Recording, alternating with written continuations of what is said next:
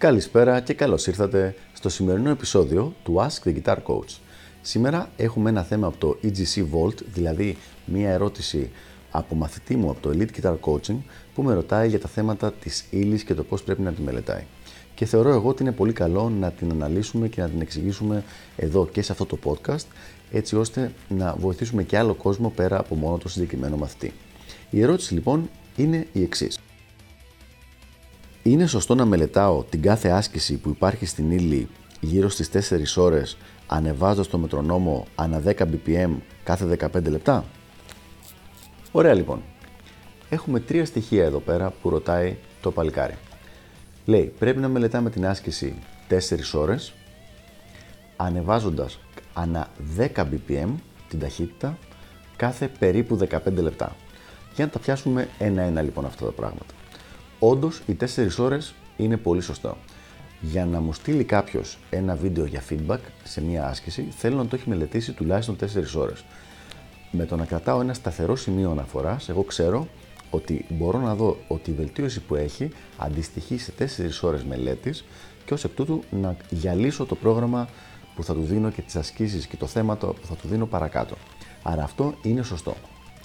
Πάμε τώρα στο δεύτερο, το οποίο είναι τα BPM τα 10 BPM ανά 15 λεπτά.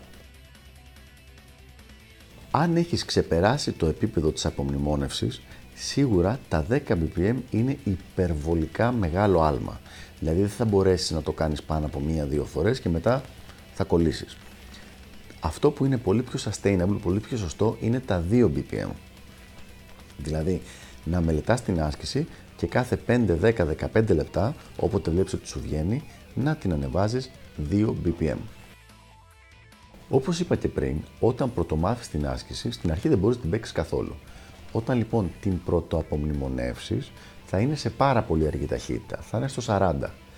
Λίγο λίγο λοιπόν, πάνω από την απομνημόνευση, θα είναι πολύ πιο εύκολο να πάει στο 50, 60, 70 και ο λόγος που γίνεται αυτή η γρήγορη πρόοδος είναι ότι η τροχοπέδη δεν ήταν τα δάχτυλά σου και τεχνική σου, αλλά ήταν ο εγκέφαλος, η απομνημόνευση.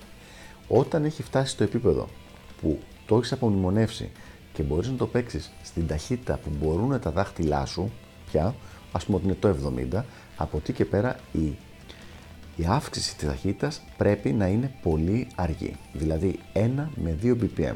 Αυτός είναι, αυτή είναι η στάνταρ ε, μετρήσιμη βελτίωση από το ένα session στο άλλο.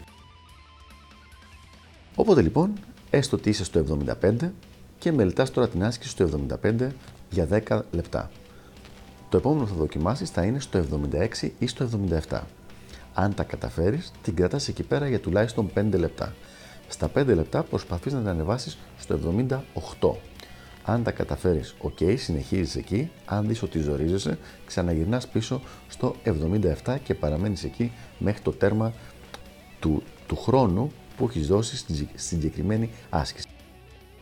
Αυτός είναι ο τρόπος λοιπόν με τον οποίο μελετάμε τις τεχνικές ασκήσεις στην ύλη μας και είναι ο πιο σίγουρος τρόπος για να μπορείς να έχεις συνεχόμενη βελτίωση και αύξηση της ταχύτητας και βελτίωση της τεχνικής και όχι απλά ένα-δύο μεγάλα πηδηματάκια και μετά κόλλημα στο ίδιο, ε, στην ίδια ταχύτητα για πάρα πολύ καιρό. Αυτά λοιπόν για το συγκεκριμένο θέμα. Ελπίζω να βοήθησα και τα λέμε στο επόμενο επεισόδιο του Ask the Guitar Coach. Γεια χαρά!